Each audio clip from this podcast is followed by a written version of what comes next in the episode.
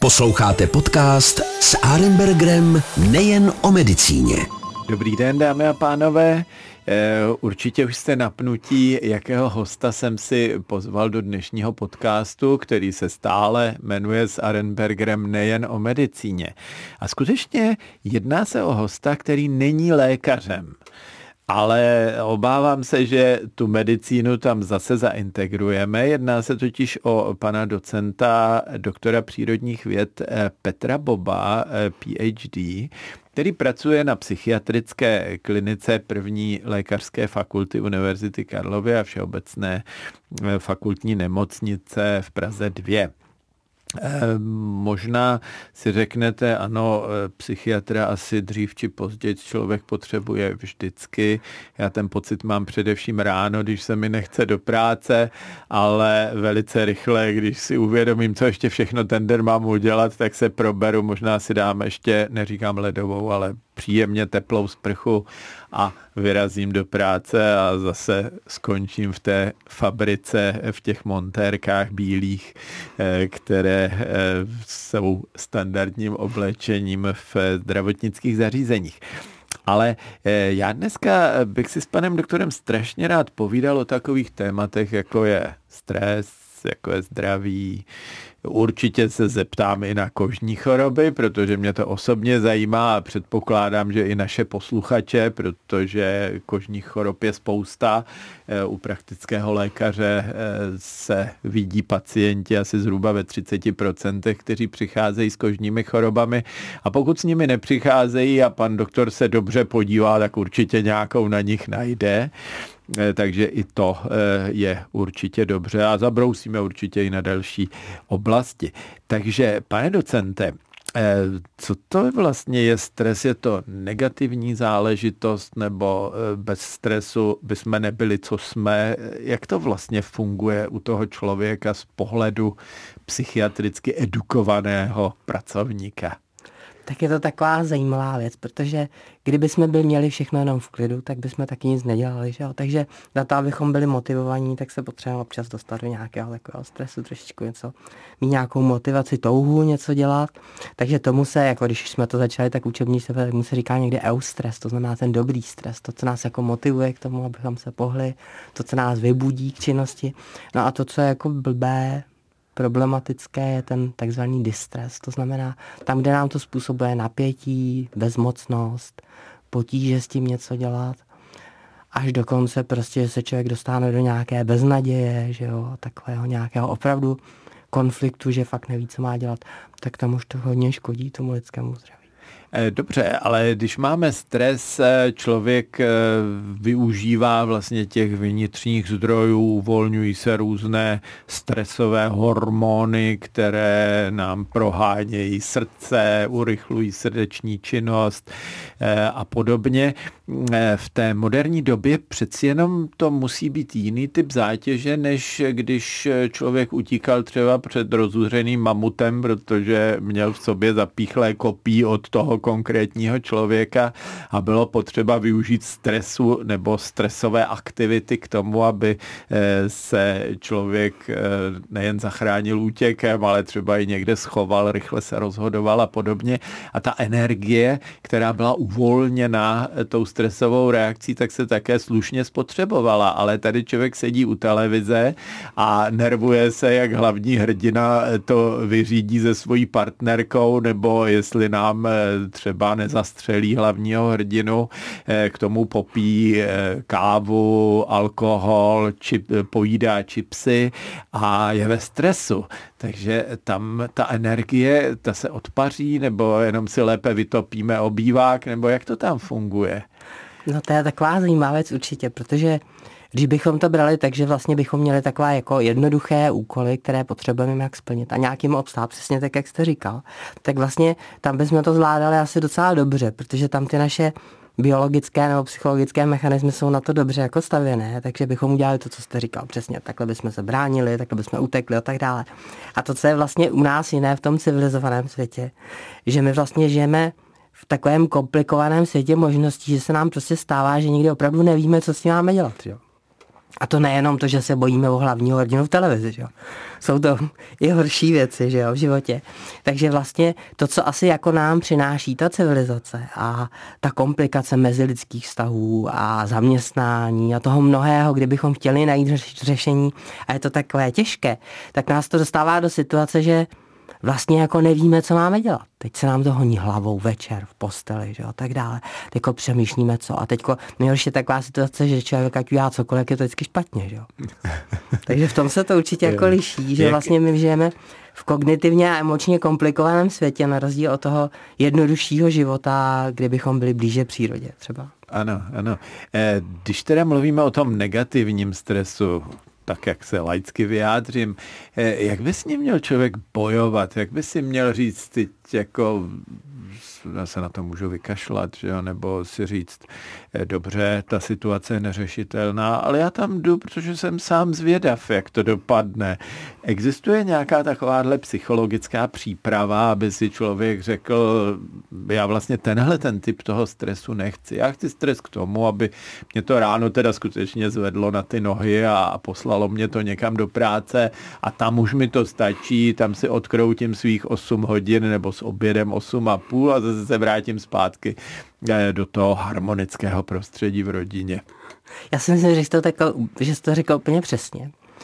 Těmi slovy, jako já se na to přece můžu vykašlat. Jo. Jakmile si tohle člověk dokáže říct ve vztahu k nějakým konkrétnímu problému, co řeší a tak dále, tak je to vždycky dobré, protože tam má už nějaký ten trochu nadhled a už si o tom může přemýšlet. Nejhorší je vlastně na tom, tak když si člověk tohle říct nemůže. A teď je tím trápením tak strašně pohlcený, že vlastně jako neví, co s tím má opravdu jako dělat. To je ten opravdový jako konflikt. Takže jsi to tam vlastně přesně řekl, ono to chce prostě trošku nadhled. Eh, ten nadhled, ale eh, jak se dá eh, použít nějaká perlička nebo něco takového, aby z nás nebyly takový ty pohybující se subjekty, kteří někde po cestě pokuřují travičku a je jim samozřejmě všechno jedno, protože se cítí dobře, krásně se na vás usmívají a jsou prostě na zmlácení, protože s nimi není řeč to asi nejde. Jo? Čili existuje nějaká možnost, jak eh, na jedné straně třeba psychologicky, ale taky třeba terapeuticky léčebně eh, ten stav navodit tak, aby nám neubližoval, ale přitom, abychom se vyrovnali s tou zátěží ze zevního prostředí. Určitě no. Ona je to taková těžká věc, protože je to prostě věc, jako osobního nějakého vztahu k životu každého z nás, abychom prostě si dokázali nějak vnitřně pochopit, co je pro nás skutečně podstatné, abychom se netrápili třeba kvůli nesmyslům. A jako samozřejmě těžko tohle říct, protože tohle je individuální improvizace každého z nás v každé té konkrétní situaci. Co určitě by na to pomáhalo, řekněme, kdyby člověk potřeboval nějakou pomoc od někoho, tak tomu se říká psychoterapie, že? nebo poradenství. A to, co určitě je taková moudrá metoda, která k něčemu vede meditace. Dneska toho máme už jako spoustu o tom známého. To znamená nějak si prostě dát jako klid v sobě. Třeba někdy si dopřát to, že budu celý den jenom sám. A třeba nebudu se do ničeho nutit. A teď si to tak nechám v té hlavě plynout, přemýšlet si o těch věcech. Takže vlastně získat jakoby ten vnitřní klid a ten nadhled nad věcmi v tom, že si člověk uvědomí, co je pro ně opravdu důležité. Že jako škála hodnot, které máme, a tam jednoznačně teda, když to domyslíme, vyhrává teda zdraví, že? Protože jak ho nemáme, tak je s náma amen. Takže vlastně je to takové zrání k moudrosti. Na to se žádný recept dát nedá. Je to prostě taková těžká věc hledání sebe sama ve vztahu k těm druhým, aby člověk jako se choval taky fér, protože když se nechová, tak pak něm pořád takový ten pocit viny nějaké napětí z něčeho, že? takže i to je důležité, abychom se chovali slušně. Já myslím, že zní to krásně, ale když si člověk pak to uvědomí v realitě, eh, já třeba se chystám někam na dovolenou, abych dovolená na zotavenou se tomu říká, že jo? čili chystáme se na dovolenou, tak ještě musím rychle udělat nějaký eh, úkol, je jich určitě víc, než jsem si původně myslel, takže letadlo odlétá někam k moři na Malorku eh, ráno v 8 a já ještě v 5 ráno dokončuju poslední práci, už eh, je zavolaný taxík na letiště a podobně pak člověk by si měl říct, ano, já si sebou tu práci neberu, prostě těch deset dní tam vydržím s tou meditací, hledáním sebe sama, já nevím čím dalším, pak se vrátím zpátky a ta kupa té práce, co zůstane během těch deseti dnů neudělaná, zase člověka vrátí do té příšerné reality a je to vlastně ještě horší, než to bylo předtím. Stojí to vůbec za to, jako najít eh, někde tu hranici a říct si, eh, já se na to vykašlu, dělám jenom to, co můžu, eh, pak vás to stejně dožene. Nebo se to dá nějak ošetřit a říct, musím najít i do toho budoucna nějaké řešení? To je jako, já myslím, že to je obecně hrozně těžká věc, protože my se na sebe nakládáme, že různé věci. A teď jde o to vlastně, jak moc si máme naložit na to, aby to ještě bylo žitelné. Že jo? Ano, to je pravda. Pojďme na nějaké jiný téma. Aha. Mě strašně zajímají věci jako dermatologa, které řešíme s našimi pacienty, protože často přijde pacient a dermatolog ten je nastaven tak, že když tu chorobu na té kůži vidí, tak na to něco může dát. Ale často přijde pacient, který řekne, mě dneska svědí celé tělo a nejenom dneska, ono už to trvá několik měsíců. A já už jsem prošel všemi odborníky, už mi dělali CT, už mi dělali ultrazvuky, už mě vyšetřil neurolog, eh, nefrolog, internista, prostě všechny možné odbornosti. Jsem zdravý jak řípa, akorát to pořád svědí. A já nevím, co s tím. My máme takovou tu tendenci, že když opravdu je to zdravý člověk, nic se nenašlo, tak prostě i nasadíme nějaká psychofarmaka ale jako poslední stupeň opravdu musíme mít všechno vyloučeno. Je to správný postup nebo eh, existují nějaké takové eh, z vašeho pohledu choroby, eh, které vyvolávají projevy, které jsou jiné než psychické. Prostě nelítá nám nic v hlavě, my se cítíme dobře, ale přitom nějaká, nějaký příznak choroby, která ale není viditelná, tak existuje. Já si myslím, že tam je taková zajímavá věc, jako když se mluví o psychosomatické medicíně, že vlastně člověk může jakoby nějaké ty vnitřní konflikty a stres a nějaké negativní emoce takzvaně jakoby trochu vytlačit z toho vědomí, jak se říká, somatizovat je. A to je teda taková zvláštní, s ním už na konci Zygmunt Freud s tím přišel, že jo? Jo, protože jako ten další stupeň, když se mi nechce z postele, takže začnu ráno zvracet. Může být, no. Něco takového. Může být, že jo, člověk... zatím to nemám ještě. No, to je dobře. No. Ale tak jako jistě může se prostě hledat co stát, že vlastně člověk jakoby něčemu se chce v sobě vyhnout a teďko ono vlastně jakoby za cenu toho, že si udrží nějakou tu rovnováhu, to může jakoby dostat jednoduše nějak řečeno do toho těla, říkám mu konverze nebo somatizace. A je toho dneska už jako plná teda medicína, spousta studií, že vlastně jako nám přibylo k tomu, co jsme dřív vždycky znali jako příčiny různých nemocí, jako různé toxikologické faktory, chemie, fyzika, bakterie a viry a tak dále, že najednou tady máme jako zvláštní nespecifickou proměnu, která se nám jako může konvertovat do somatických onemocnění a to je ten stres. Mm-hmm. A to napětí. To znamená, mohli bychom říct, že nějaký proces v centrálním nervovém systému, který se nemusí reprezentovat jenom psychologicky, nějakými pocity, myšlenkami, ale může taky vlastně do určité míry zasáhnout jako to tělo a vyvolat vlastně onemocnění a to už je jako vlastně napováženo včetně onkologických a i teda některých onemocnění kůže, psoriáza a tak dále, že jo.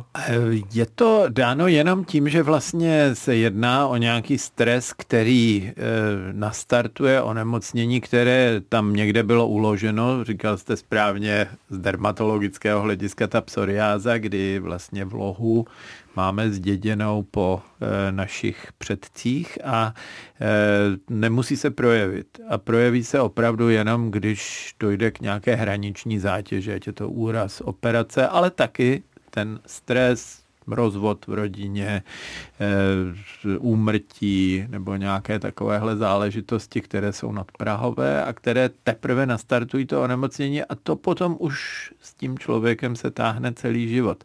Ale někdy je to jenom taková ta přechodná situace, kdy eh, vlastně ta zátěž vede k tomu, že nám to jenom vyvolá nějaké nespecifické příznaky.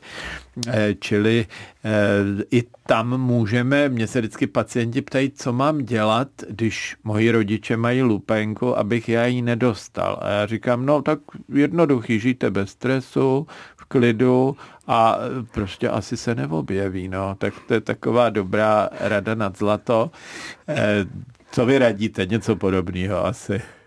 Jako prostě to je taková složitá jako věc, protože jak jste přesně zmínil, jsou to i někdy věci, které člověka opravdu zabolí strašně u srdce, jako rozvod, ztráta někoho, já nevím co, že jo. A to samozřejmě mu se říká traumatický stres tomuhle, že je to opravdu jako vnitřní psychologické trauma.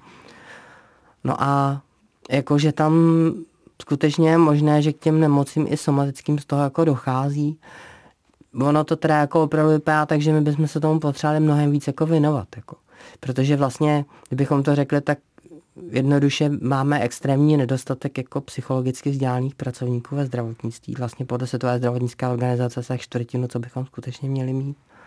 A vzhledem k tomu, jak se nám vlastně zhoršuje jako zdraví populace i třeba v důsledku té epidemie covidu, která teďka byla, že duševní, že spousta lidí má tyhle problémy, tak bychom to opravdu jako potřebovali. A taky bychom potřebovali víc studií a taky víc prostředků a grantů na to, abychom pochopili různé tyhle ty mechanismy více v detailu, i když už je jistě spousta moudrých a krásných publikací na tohle téma. No ono je to samozřejmě důležitý i z toho pohledu, že, a to nevím, existuje spousta dneska už jako objektivně měřitelných kritérií a můžeme si za chvíli říct třeba o elektrické aktivitě kůže a e, všem, všemu možnému. E, na druhou stranu, ale ta míra e, mě říkal jednou profesor Heschel, známý český psychiatr, mi posílal pacienta, který byl jeho pacient, to znamená psychiatrický pacient, ale nechtěl eh, přijmout tu chorobu, měl schizofrenii, čili opravdu jako závažné psychiatrické onemocnění, ale eh, a byla s ním těžká dohoda a měl i kožní chorobu, kterou si díky tomu psychiatrickému onemocnění udržoval.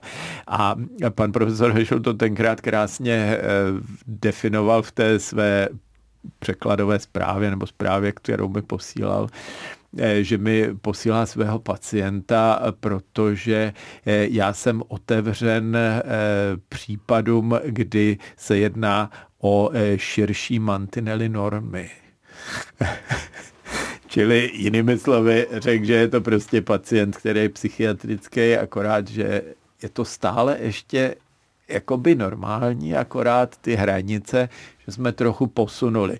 Teď to není nic proti psychiatrům, ale spíš bych chtěl eh, tím, eh, eh, co teďka řeknu, charakterizovat toho psychiatrického pacienta, jak je obtížné to diagnostikovat, že se říká, jaký je rozdíl mezi psychiatrem a psychiatrickým hospitalizovaným pacientem, že ten psychiatr má od těch dveří klíče a ten pacient ne, čili jako je velmi těžké stanovit tu diagnózu.